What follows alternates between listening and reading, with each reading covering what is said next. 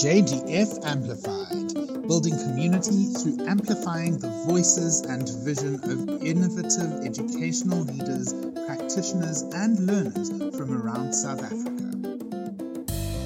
Siyanamkela namhlanje kwinkqubo yethu i-J G F Amplified Jake's Khavel Fellowship's premier podcast. I am Mathabo Tladi, and the intent of this here podcast is to build community through amplifying the voices and visions of innovative in- educational speakers, practitioners, and learners from South Africa. And as per usual, andililo mna ilolo andihambi ndodwa, ndihamba with an expert um, in all matters concerning Quintile one, two schools. But who am I to give introductions when the very person is in the room? Nangamso ka NomaHlubi, kunjani? Ndiyaphila mntasekhaya, unjani wena? Ndiyaphila enkosi. Listen, culture to everyone who is listening here today. Who is Nangamso ka NomaHlubi? Ngowaphi, and what does she do? Um, thank you for having me. Uh, igama lam ndingu Nangamso ka NomaHlubi, ndingungwane uhlongwane umakhoza. Um, Nkabayam is eSATA. I grew up eSATA, Dongwe Yewu. Um, currently live between Yewu and Komani. My background is in communications, but I serve in the education space. And people always ask, so how did you end up there? I grew up influenced mm. by teachers. My grandparents, mm. Utamkhulu nomakhulu, were school principals for, for years. I mean, Utamkhulu was only a teacher for three of the forty-five years um, where he was employed by the Department of Education.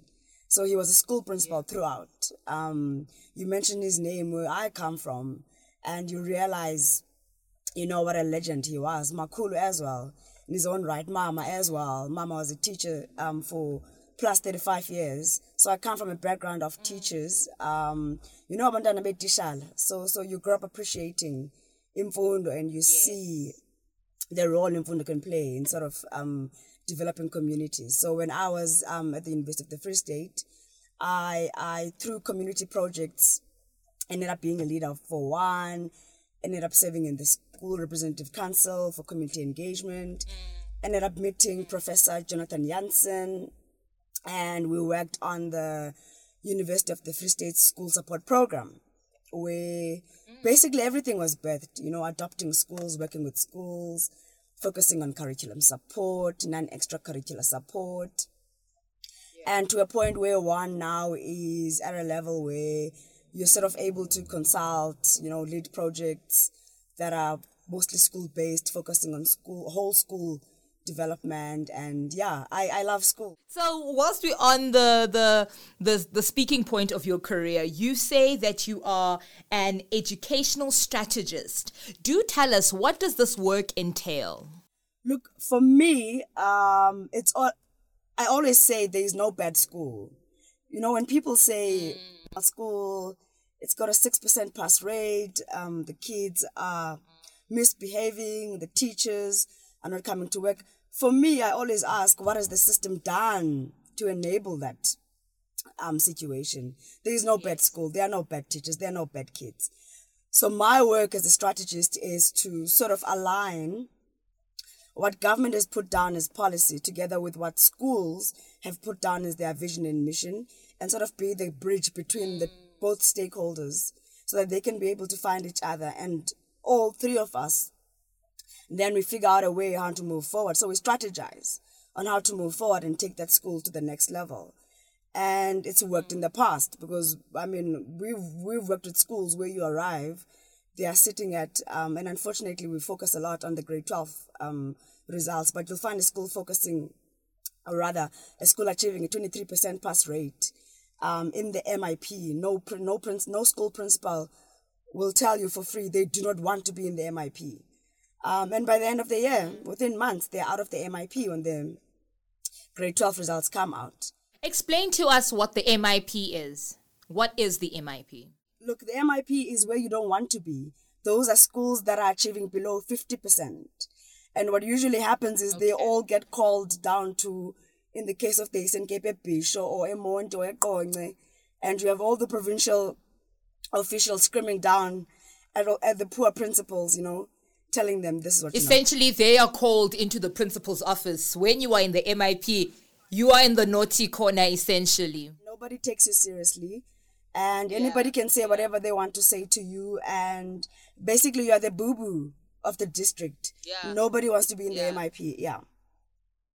All right. Thank you so very much. Um, so, namhlanje, Nangam, so we are going to speak about governance and management, the impact of governance and management uh, within the Quintile one and two bracket. So to contextualize for listeners who don't even know the who who who don't know the language of this quintile um, um, um, spectrum, the definition of a quintile is that this, South African schools are grouped into five categories between quintile one and five, right?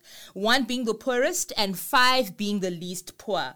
So this is basically a kind of poverty ranking, and these rankings are purposed to indicate which schools get government support in order for them to get, uh, for them to be functional, A, and B, to create equity between them and highly resourced schools. So the basis of this ranking is unemployment rate within that community and literacy rate within that community. So essentially, the school Uh, is placed in a particular quintile as per how the community that the school is embedded in looks. So it's all about the reflection of the community and how it reflects on the school itself. So Nangam, I'm just quite curious, what are your thoughts around this measurement? What are your thoughts? Do you think this is an accurate way of even categorizing schools in South Africa?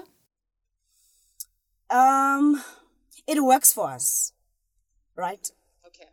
Because what you don't want is children living in a community where it's the poorest of the poor, mm. um, who don't have a choice, uh, to, who are not at liberty to make any choices about where their children should go to school, right? Mm. So they're forced to attend the nearest school. And Mm. if this is a community where you've got a high unemployment rate, um, and all the negative stats that, that are attached to un- unemployment rate, right? You've got a, a high percentage of substance abuse, teenage pregnancy, so on and so forth. So those are vulnerable children who come from vulnerable homes, who are in vulnerable communities. So what you want, you want an education system that is catered for them, where one, they will not be required to pay school fees. They will not be required to purchase any teaching or learning materials. In fact, the parents are not going to be required to pay anything, where everything is subsidized by government, one hundred percent. Mm. So I'm saying it works for us because you know that when you're dealing with the Quintile one school, even when you come in as a... as a, an N G O or any other stakeholder, you know that you have to empty yourself into that school, because by the virtue of it being classified as a Quintile one school, that means that it's serving some of the poorest of the poor in within our, our, our schooling communities. All right, all right. So, as an expert in matters concerning governance and management in Quintile one and two schools, please just define for us um, who the stakeholders are when we speak about governance within the school context. So the South African context. Schools Act um, clearly stipulates um, who governs our schools, and that is the school governing body. So currently our school governing bodies have got a three-year term. Um, so what happens is The, the number of S G B members is determined by the number of learners within that particular school. However, you've got your, you've got core members that will always be there, irrespective of the number of the learners. For instance, the principal, by the virtue of them being the accounting officer, on behalf of the Department of Education in that school, they automatically serve on the S G B. Okay. And then you've got parents whose children are learners in that particular school. So the number of the parents is determined by the number of the children. You'll find that in some schools, for instance, you've got five parents representing, you know, the parental body in the S G B. In some schools, you'll get three. In some schools, you'll get six. It's all dependent on the number of learners that are in that particular school. And then if your school is a high school, you will have two learners who are representing um, learners via their representative council for learners, R C L. So those are learners who are elected democratically by other learners to represent them. Um, and then you'll also have non-academic staff members who will form part of the S G B. And these are usually, maybe if Kuko O'Clark, there's a clerk, Eskolweni, who usually assists with your basic administration services. So they will form part of the S G B. So in some S G Bs, what they usually do beyond what is prescribed by the South African Schools Act on who should be on the S G B, they co-opt other community members to form part of the S G B. And these are usually community members who possess skills that the S G B might not have. For instance, okay. If an S G B knows that there is um, a chartered accountant, you know, amongst us, who will be able to assist us in terms of, you know, setting up financial control systems, monitoring and evaluation.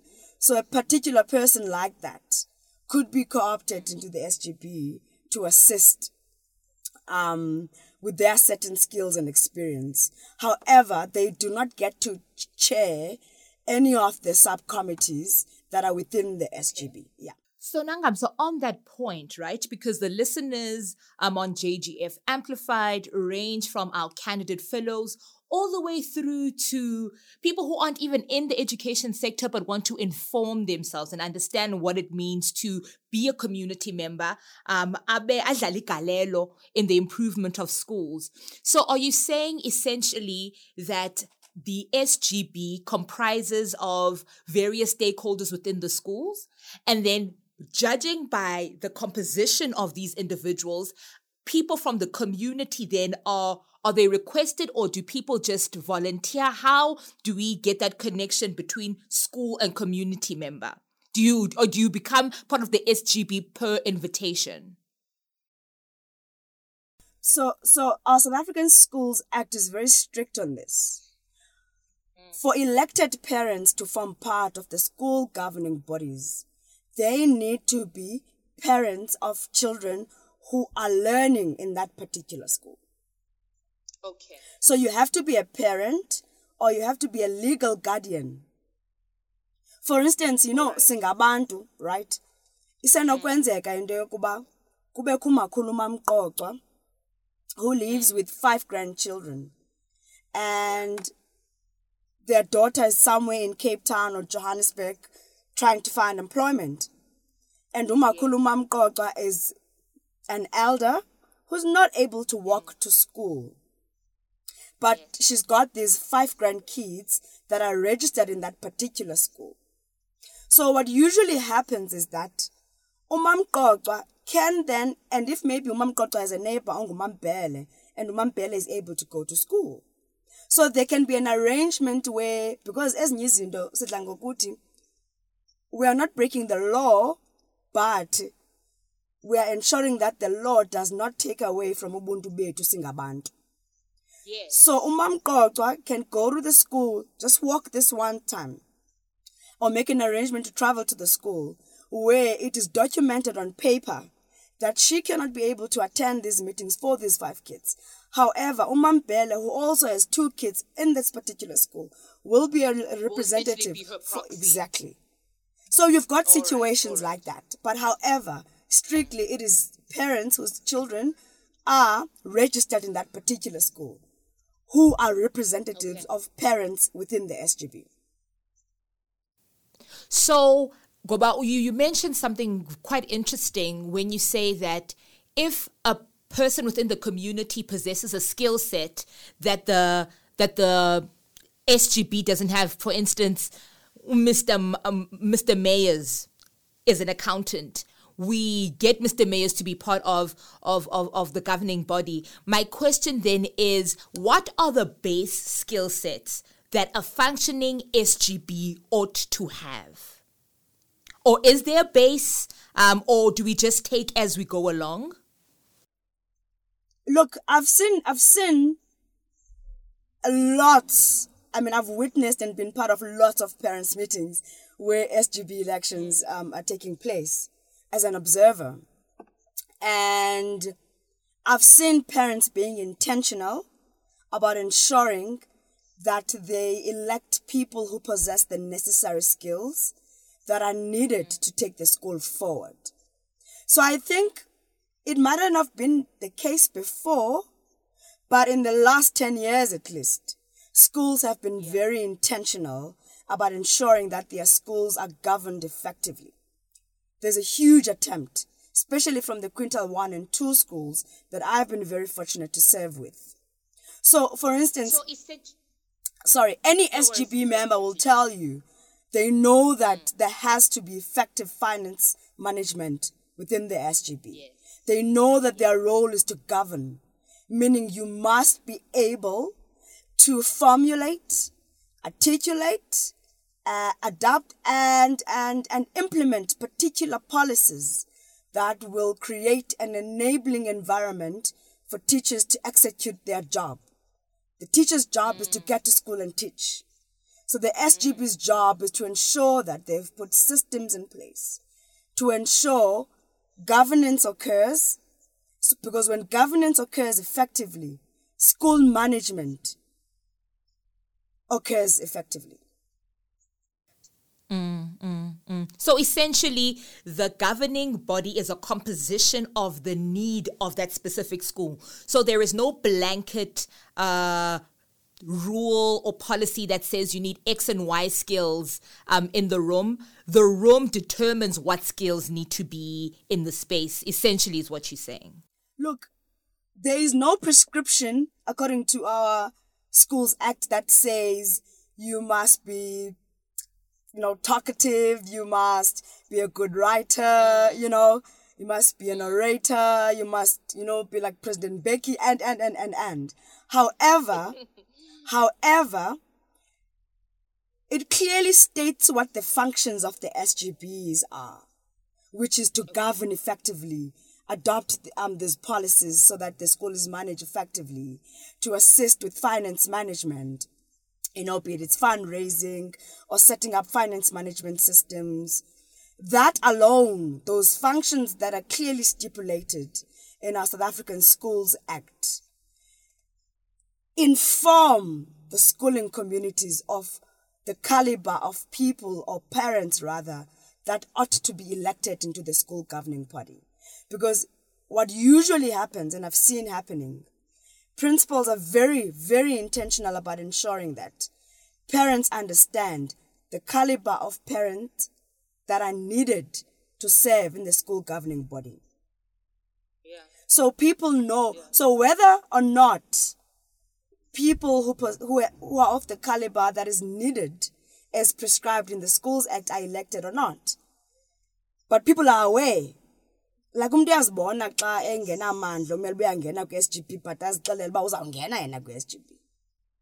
Yeah. Yeah, because yeah. when the functions are read and you're like uh ayindim lo, but you still continue and you insist you are willing and you are able, then that's on you, you know. That's on you because all right, all right. So the so there's no yeah, so we get the fact that like the functions are clear, but we can then elect people who speak to the functions and the roles and the responsibilities, right? We have a question from our candidate fellow, uh, Luna Salai.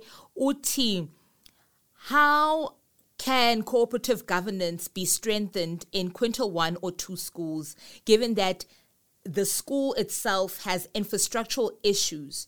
So how do how does an S G B function in a space where sometimes we even find Dobanapa, the very infrastructure of the school does not necessarily even accommodate for that kind of school to community communication, right? Um, there's even issues between the, the, the staff room. There's even issues between governance amongst learners. How does Quintile one and two context address Lando? So, so one of the committees that school governing bodies must um, establish is an infrastructure management committee. That committee is crucial to have in the S G B, and it's driven by parents because, one, it takes away the pressure from the teachers to be worrying about the infrastructure instead of dealing with the core business. But we know that core business cannot be presented um, to the best of the teacher's abilities if there is no classroom to teach from. So what happens then, and what I always suggest to S G Bs is that always ensure you've got a comprehensive school profile that documents in detail every single thing that is happening in your school. So this document must be able to inform whoever it is being presented to, be it it's an E D O or second manager or members, uh, I mean, uh, provincial representatives. But you must have a school profile that clearly demonstrates how teaching and learning happens in that school. If the school does not have windows or it doesn't have ablution rooms, there is absolutely no reason for parents to fold their hands and wait for government to do something about it. What I've seen, though, is once parents are informed of how they can engage government, I've seen parents formulate these school profiles, and I've seen them bringing um, the education department officials to their schools to show them the conditions that their children are subjected to learning under. And I've seen the department officials themselves as well shocked at no, at some of these conditions because they were not they were not aware. And I've seen movement. I've seen movements where government is trying their level best to be to provide the necessary infrastructure where, I mean, that is requested by schools. But most importantly, I've seen parents use their voice to sort of make calls to the private sector within those communities and alumni from those schools to say, look, this is our school. If we are a Quintile one school and we only have fifty thousand rands for infrastructure, for argument's sake, from the department, that will only cover windows so that, you know, at least in winter we don't freeze. However, we don't have ablution rooms. We don't have, you know, a staff room for our teachers. So what happens in situations like that? That is where now the parents must be able to stand up for their school. You go to the department and you make certain demands. You go to the private sector, you invite them over for partnerships. You bring in your community so that you are able to own that school. Mister John Samuels, Um, the first D D G under Minister Professor Bengu and a mentor of mine, said to me when when he was basically telling me what, what the meaning of the public school is, he said, we were intentional in calling our schools public schools because we wanted communities to understand that those schools do not belong to the teachers, they don't belong to the learners, they belong to the communities. So I, as Nangamso, as a community member, for instance, when I drive past Ekwakomani Comprehensive High School and I see that there are broken windows at Ekwakomani, there is nothing stopping Nangamso from driving into the school to say to the school principal, I don't know what plans you have around fixing the windows, for instance, if the case is Ekwakomani, but I doubt. But here is my one hundred rand or fifty rand. And this is to assist you and your school in ensuring that our children are not frozen in winter. So when you say that Isikolo is a public school, effectively, you're calling it a public entity. And then that means, so so so Umdu within the community then has every right to say, listen, this Because if we're going to say that a quintile is based on the reflection of the community, then community members can definitely say this school is not a reflection of our intention for our children. So it's not our intention for our children not to have um, ifestire. It's not our intention for our children not to have desks um, to work on. So with that said, Nangamso, there seems to be, though, this expectation. So help us sober us as the public when it comes to our expectations of government um, in relation to the development, the sustenance, and the progress of schools. Because someone may be seeing a window that's cracked at Ekwakomani, and I'm saying Ekwakomani, my brother and my sister graduated from Ekwakomani. We love that school so much. Um, it's all love because we all, we know that it's a very functioning school. It's it's a it's a proper school. Um, but if I do see ifestire, my first uh, impression would be, well, the Minister of Education is not doing enough. Sober us in terms of where government starts and ends, and where agency from the community begins, or if it, there's a com- constant harmony and intersection between the actions of the community and the actions of uhulumende. We just need to see how this role-playing works in the context of schools. Look, there is no harmony between communities and schools. What I've seen happening is, which is why in most communities, you will find the same parents are rotating as S G B members from one school to the next. You do, you go to this school and you're like, but I've seen Utata before. And they're like, no, I was an S G B in that particular school.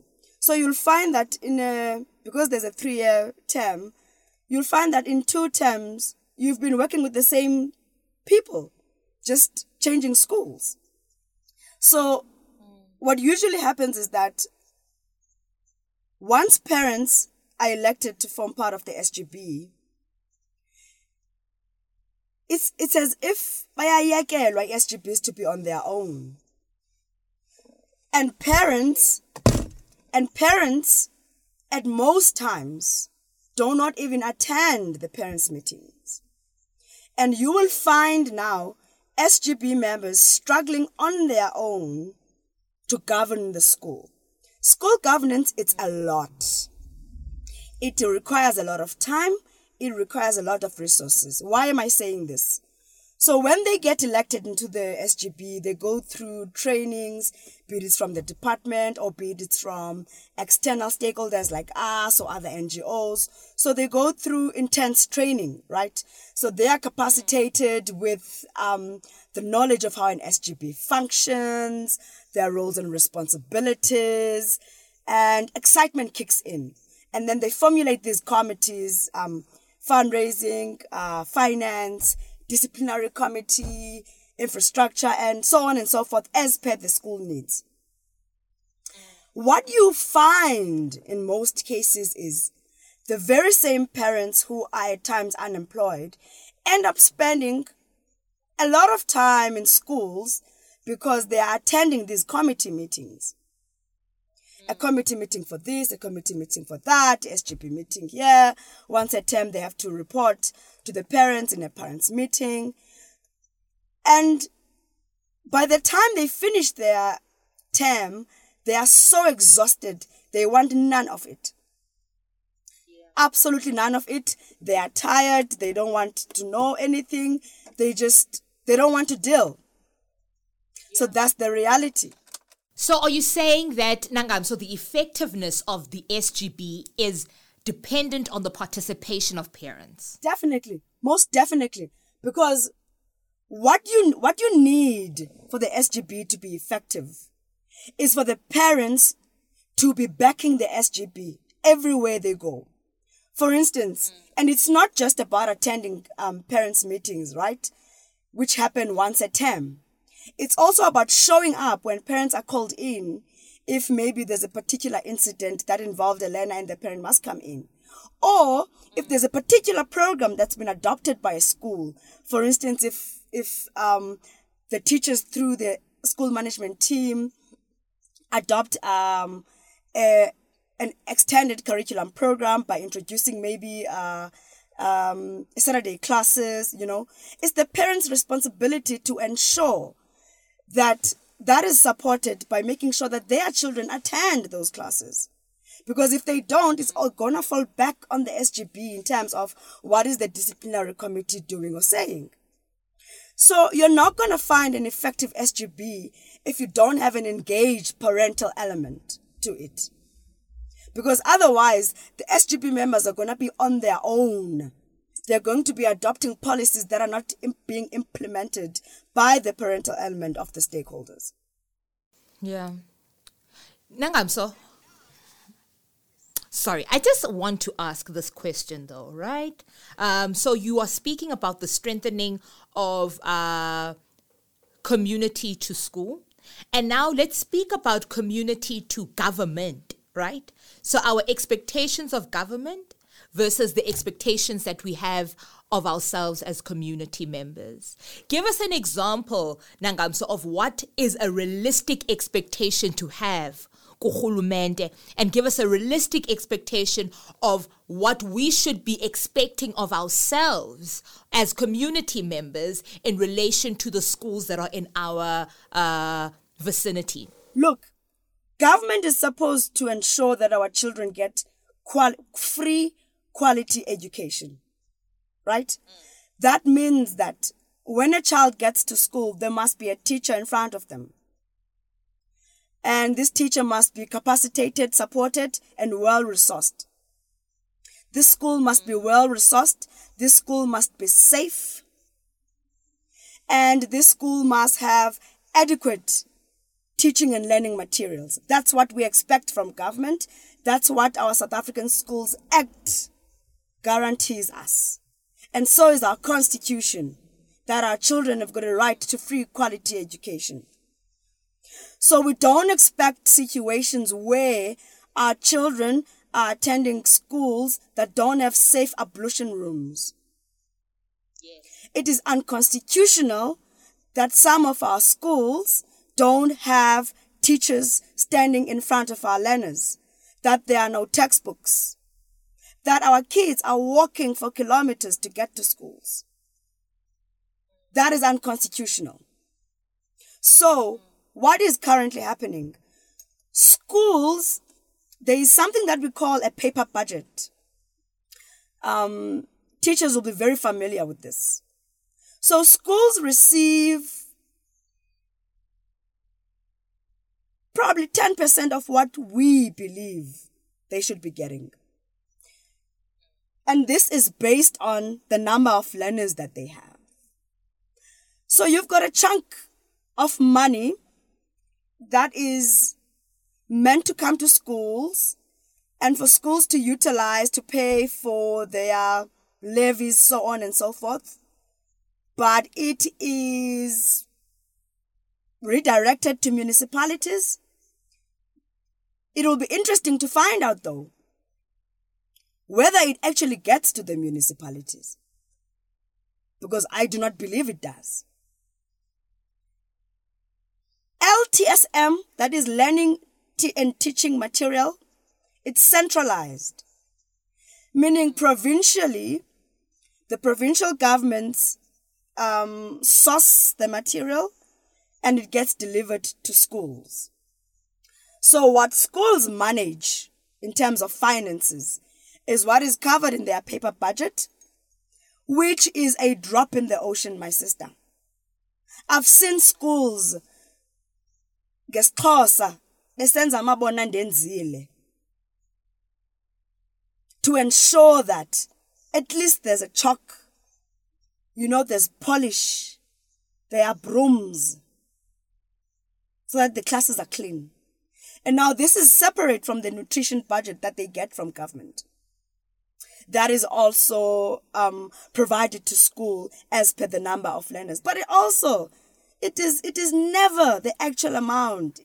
But as you're speaking, Nangamso, you speak, though, of a point, a reality of Quintile one and two, the reality that almost personifies our understanding of the Quintile one and two experience, right?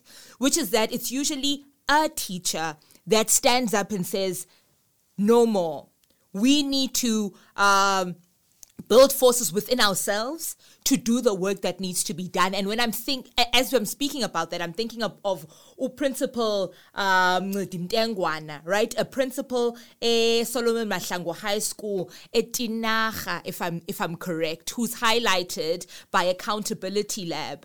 Um, but teachers who within, so the kind of labor required of teachers in Quintile one and two contexts um, to make schools survive, right? Um, community members to make that particular school survive. And listening, Nangamso, are candidate fellows from J G F who want to be impactful, innovative teachers who are... who are grounded in an entrepreneurial spirit um, to empower their learners in their classrooms. And they get to context uh, Quintile one and two where maybe a kwalo governing body, Nangamso, like, like what you're saying, we're just doing it for the sake of. What sort of advice do you have for practitioners who want to walk into these spaces to sort of even reimagine the space um, in order to build it the way in which schools should be built in South Africa? Look, um, bright sparks are needed everywhere. Mm. And what I've seen, it always, at most times, it takes one person just bringing in that new energy. Because, you know, at most times, we make the assumption that otishala bayonqena. Um, they're just there in those schools, um, teaching in those broken windows, so on and so forth. But we fail yeah. to remember that they are exhausted. They are tired. Yes. They too had that bright spark and they too wanted to do things. I mean, we're talking about people who use their own personal funds at times, you know, to keep the school running. I've seen this. My mother was a teacher. She's a retired teacher. So teachers empty themselves into ensuring that their schools function somehow effectively, regardless of the poor or lack of resources that they don't have. So for the aspiring fellows, brilliant fellows that you work with, my advice would be step into a school and breathe a light. Find out from them, the teachers who have been at the school, what is it that they have tried their level best to do and maybe could not succeed, and what hindered, you know, that journey, so that they can bring in support to ensure that whatever it is that hindered that journey is sort of removed and that the school is able to achieve that particular goal. Because it's also something else to come into a space and pretend as if uzazi zonke izinto. I know teachers, bakujonga nje, they'll just look at you and you will be talking on your own. But if you approach them in a dignified way that does not gaslight them, you know, when they share the pain and all that they've been through, and instead you serve as a supporting system for them, then then then there will be change. I mean, oh Mathabo, I've seen, I've worked in schools now where where you walk in, kukumingunya on the floor. You know, there are holes on the ground. There's not a single, this is a foundation phase class. There's not a single drawing on the wall. There's absolutely nothing. The schools have no resources. There's nothing. But give it eight months. The classes are magic classrooms. Things are fixed. Teachers arrive thirty to an hour Um, earlier to get to class because umntu wants to prepare their lesson. You know, you drive past this school if you're from another school an hour later after the school has come out, they are still at the school printing out lesson plans for the following day. So at times we are quick to judge teachers, especially in these rural schools, these Quintile one schools, and we sort of paint them as the the destroyers of dreams of our children because they are lazy. Mm. Yet we don't even have a clue of what they go through every single day. Imagine you are in a school where it caters for grades R to seven, and there's only five teachers. And from the between the intermediate and the senior phase, you've got in each grade at least six to eight subjects that must be taught. There's five of you for grades out to seven. How are you going to be able to provide quality teaching? How?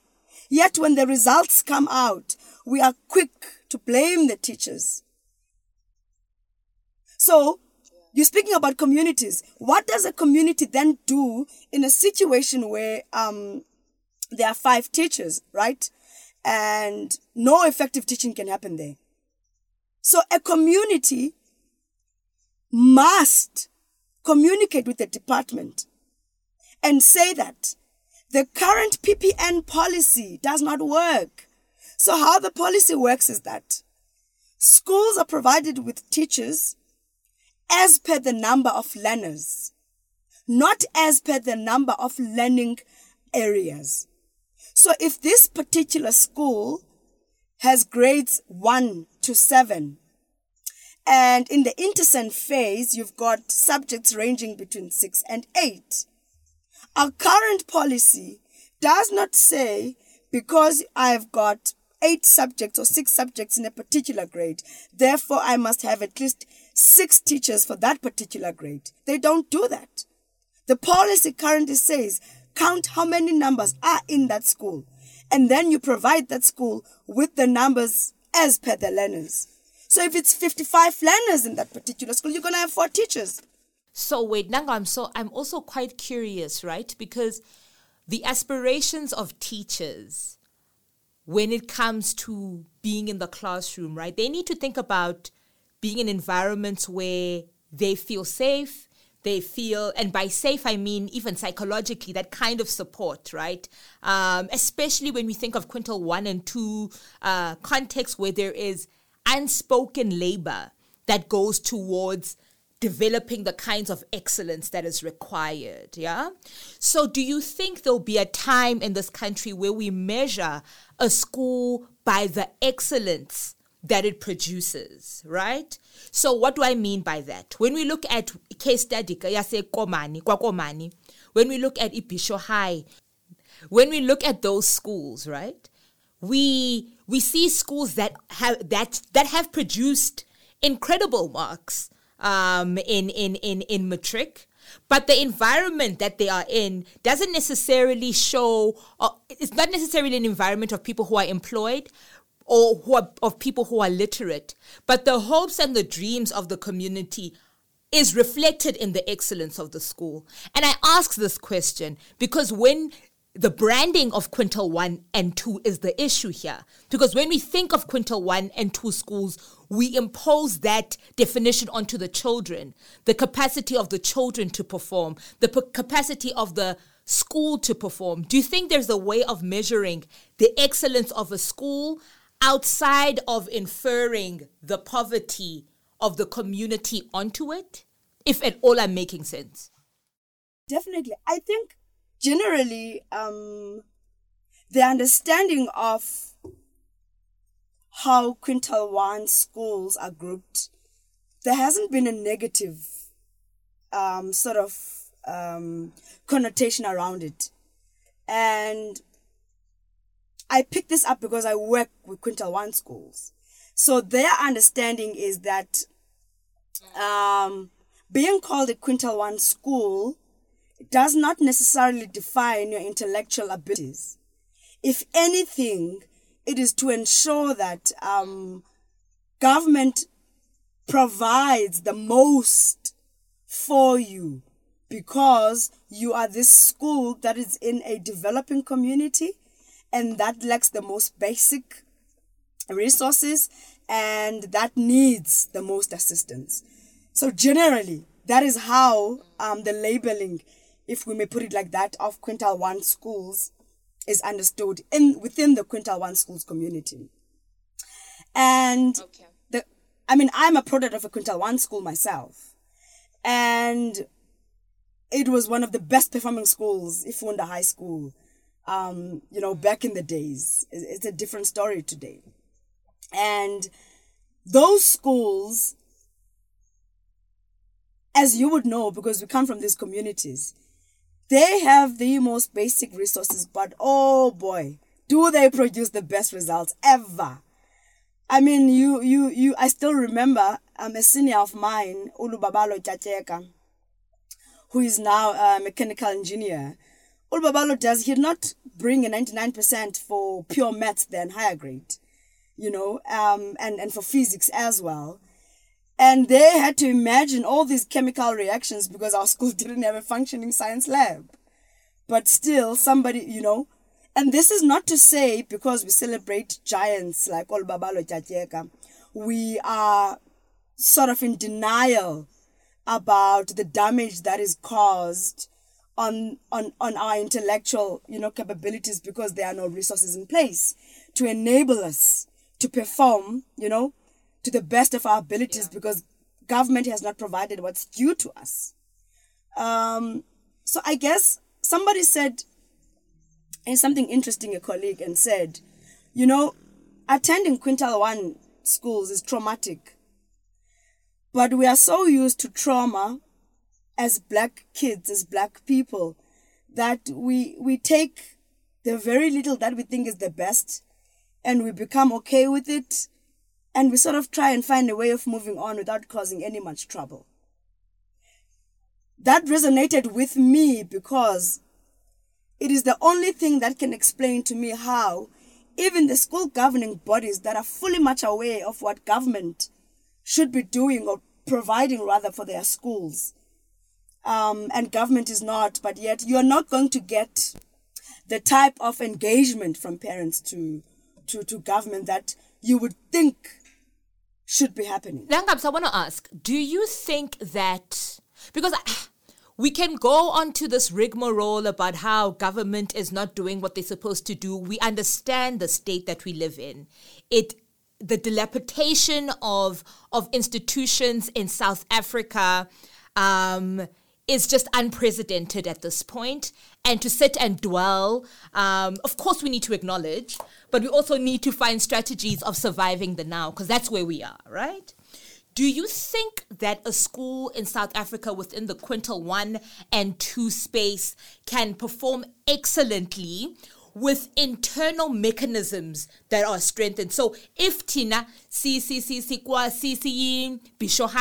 our school governing body is functional, if our R C Ls are functional, if all these things pertaining to Bishohai are functional, can we still soldier on and and and C C C and create and make and, and, and produce marks that are un, unseen with the minimal participation investment from government as we are currently seeing now? Oh yes, definitely. Um, a beautiful case study. Um, a, a school called Ekupumleni High School. Um, a school that's in Chrisani West. Uh. When we were growing up, that school was called Yizo Yizo. Um, totally dysfunctional. Um, par- parents did not want to send their kids to that school. Up until um, Mister Ngalo, may his soul rest in peace, COVID stole Mister Ngalo away from us. Up until Mister Ngalo, by far, one of my favorite principals I've ever had the privilege of serving with arrived at that school. So here's a school that had fewer learners, fewer teachers, no resources at all. And the first thing Mister Ngalo did was to change school culture, because you have to start there as a principal. School culture. Mm. What is the culture of this school? Singobani. And mm. for one term, he introduced the meaning of punctuality. What does it mean to be on time for the parent, for the teacher, for the meal server? Because he always said, if we show up at the time where we are supposed to show up and do what we are supposed to do to or for the people we are supposed to do it for or to, at the end of the day, we're going to achieve what we want to achieve. Today, let me tell you today, that school is one of the prides of the Eastern Cape Department of Education. They had no resources. And together, by just focusing on time, time management. And when the results, when the kids started producing the results, obviously parents see change and then they want to bring in their learners. Then their numbers started increasing and then they get more teachers. I don't know how many extra classrooms they've had to build. As early as, as a result of this, as early as February, you'll get that school sitting with thousands of applications from parents as far as Komani wanting to take their children to A, because this school that was totally nothing and had nothing. One man, one school principal arrived with a vision and introduced a new school culture that was adopted by the parents, was adopted by the um, the principals. And I, I always laugh and say, we must not say it was adopted by the learners. It was imposed on the poor learners, but they rolled with it. The pride we have as the people of Edongwe, of that school. You see umntana waseKupumleni dressed in their school uniform. You cannot help but roll your window down and you want to greet them and ask them about their name, what grade are they doing, and you wish them all the best. Because that school, in the midst of the poverty that we have at Dongwe, that school continues to put our name on the map. Currently, Uh, one of their alumni students and one of our, our alumni in Tsegayesizwe Fellowship is reading for his master's in mechatronics in the United Kingdom. That is Ekupumleni High School. May Mister Ngalo's soul continue to rest in peace. So I hope this answers your question. I hope this answers your question. It really does. There's also, it really does, Nangamso. There's also another leader I want to mention here. He is, he's crazy, and I hope you can have him. Um, you can chat with him sometime. Uh, he's, he's, a, he's a madman. He loves kids. He loves school. He's the one school, Ekwakomani. Within a space of six months, into one of the best performing schools in Amatole East District. That is Mister Buching. He sings all the time. You'll find him singing everywhere. Where he is, and he's a school principal, kids sing.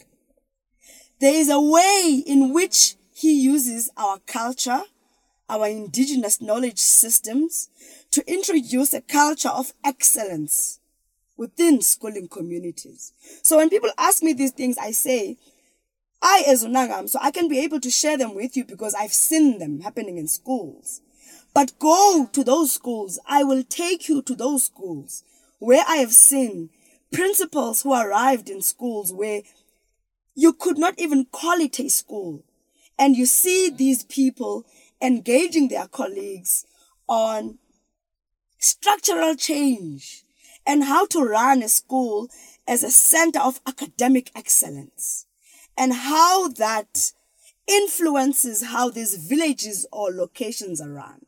Those schools are here in the Eastern Cape. Come, I'll take you there. Chonga, chonga, chonga. Don't, don't tempt us. So that in, so that sense in a podcast corner, have a live podcast in the unga style, unga style. Um, but Nangam, so I want you to answer this question. We have a question from Lucille Muliko. She is not a candidate fellow from J G F. She works for an organization called Earth Child uh, Project from uh, the Western Cape and Cape Town. Um, uyabuza, what are realistic timeframes for leadership to have in mind when changing the school culture? Because Principal Ngalo came in and changed the institutional culture of a school. What are realistic timeframes? Just for someone to just get a sense, it's going to be two weeks and everything is done within two weeks. You need the first term to... as a school principal, to get to know your people. So informally and informally. So you need a you need a term at least to get to know them. And within that term, um, you need to at least warn them over on the idea. You need to win them over on the idea of what this institution should look like and what what should inform part of your school culture. So gradually you warm them into it. So you take part of what is institutional knowledge or culture, theirs, and you infuse a bit of what you are bringing in, because remember, you don't want it to be like they were doing nothing and you are here, Superman, bringing all the change. No, no, you must be very strategic. Otherwise, you'll be pushing on your own. So you need to incorporate a lot of who they were and a lot of what you are bringing in, so that it can be a collective. So that they don't must not view it as your change as principle. It must be a collective strategy that is introduced and to the teachers, where you need your buy-in. So when you arrive as, as any leader in any um, institution, you'll always have your low-hanging fruits, things that are quick for you to win, right? So you tackle those to win people over as well, to prove you can do these things, you know. And then when you integrate um, and form this uh, collaborative strategy that you'll implement together as a team, that is when now you start implementing your long-term goals. For instance, when we look at the case of Mister Ngalo, his long-term goal was to turn that school into a top science school, which they are.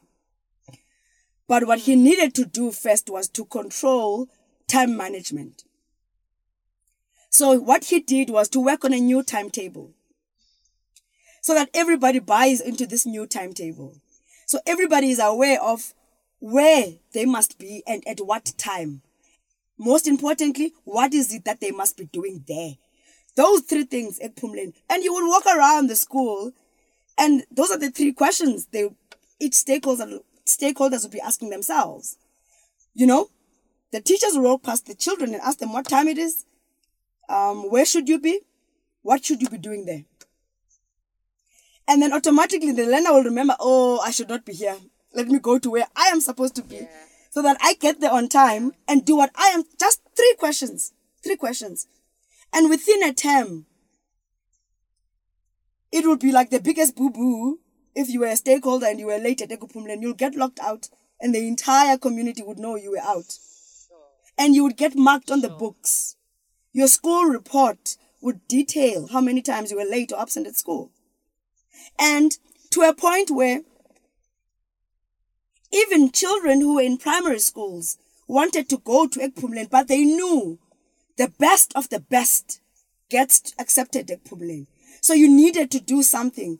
Excel in sports, extramural activities, excel academically, do do something, so that when you come for an interview at Ekupumleni and they ask you, why should we welcome you into our glorious school?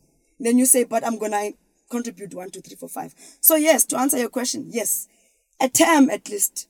One of the proudest moments ever had with the team was we worked with school in Amatole East. There's a particular high school when we arrived, they had not had a school principal for four years. And their pass rate was twenty-three percent. So within three months, coming late was a taboo.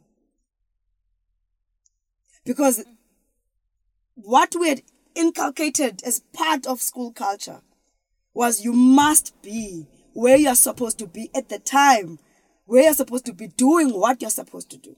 By the end of the year, that school was out of the M I P. Out of the boo-boo corner. And that's what we want.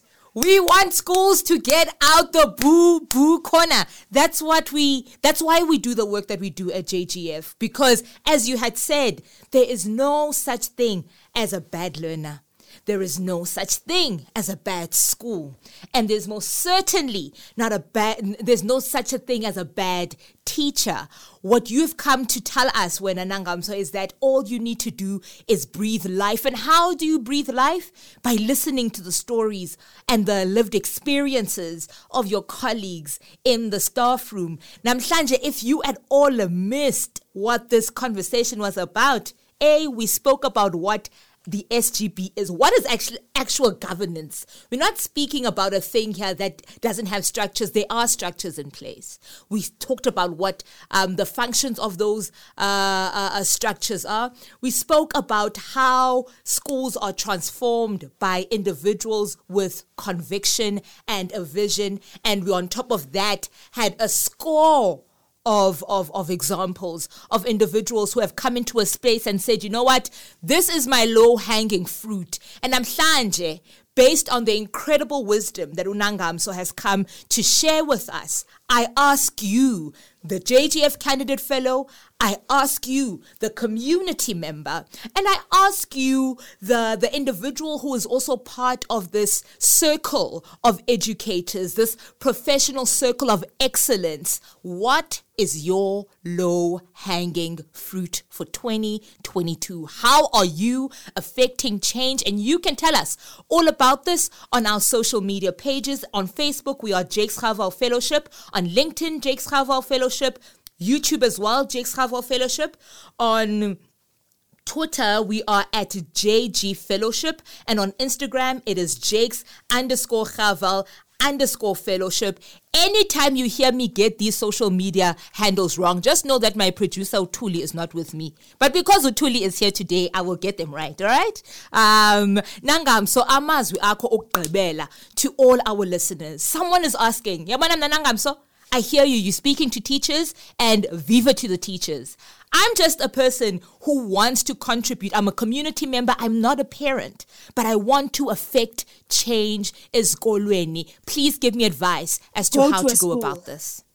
Drive into a school, walk into a school, knock at the principal's office and ask them, what can I do to help you?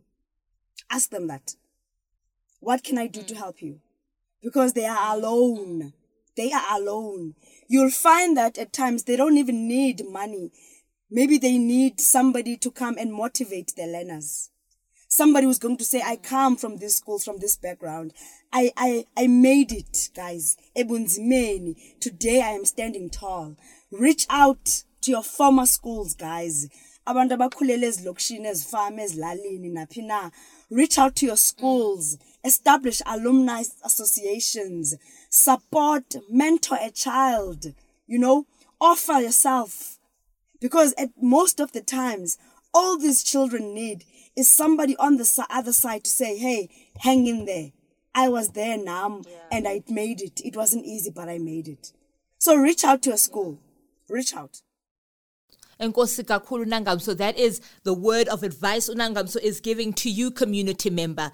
But because we are affecting change, more in particular, we want to transform schools in Quintile one and two uh, uh, uh, context. Nangamso, a word to our candidate fellows who may be feeling overwhelmed um, at the journey ahead. How are you, how are your words empowering them today? What are your words of wisdom to them? Firstly, I'm just so proud of them.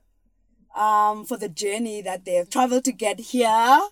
So proud of them and just so excited for them to be in this space. And that there's this there's this thing we have, those of us who serve in the education space. City education in a bug, it has that bug. And once that bug catches you, it's over for you. So always ensure that that bug is okay. And even at times, you know, we also get those times where things don't work out. Um, you know, programs don't run smoothly as you would wish. You go to sleep crying. You go to sleep upset. But because that bug is there and that bug knows it needs us to get up and serve, because kukumtane matakeni, who depends on me showing up. Nurture that bug, and with time, things started, they start making sense. Personally, when I see my children reading for master's programs abroad, and, and, and I remember that these are kids I met in grade seven and eight, and now, badala, you know, if I had known then what I know now, what this feeling would be like, I wouldn't have never complained. I would have never complained about the tears I cried. I would have never complained because now I see it was worth it. And we have not even started serving. So go out there, keep that burger, that bug alive, and it will be worth it. It will be worth it. Thank you so much. Who are you on social media? How do people get in contact with you? On Twitter, I am at NomaHlubi. On Instagram, I am at NomaHlubi. I'm taking a break from the other ones. It's good to detox. It's good to I'm detox. Detoxing. Nangamso siyabulela. Makwande, makwande. Makwande, makwande mdasekhaya. Thank you so much for Thank your time. You. Thank you for your wisdom. I feel recharged. I feel so motivated.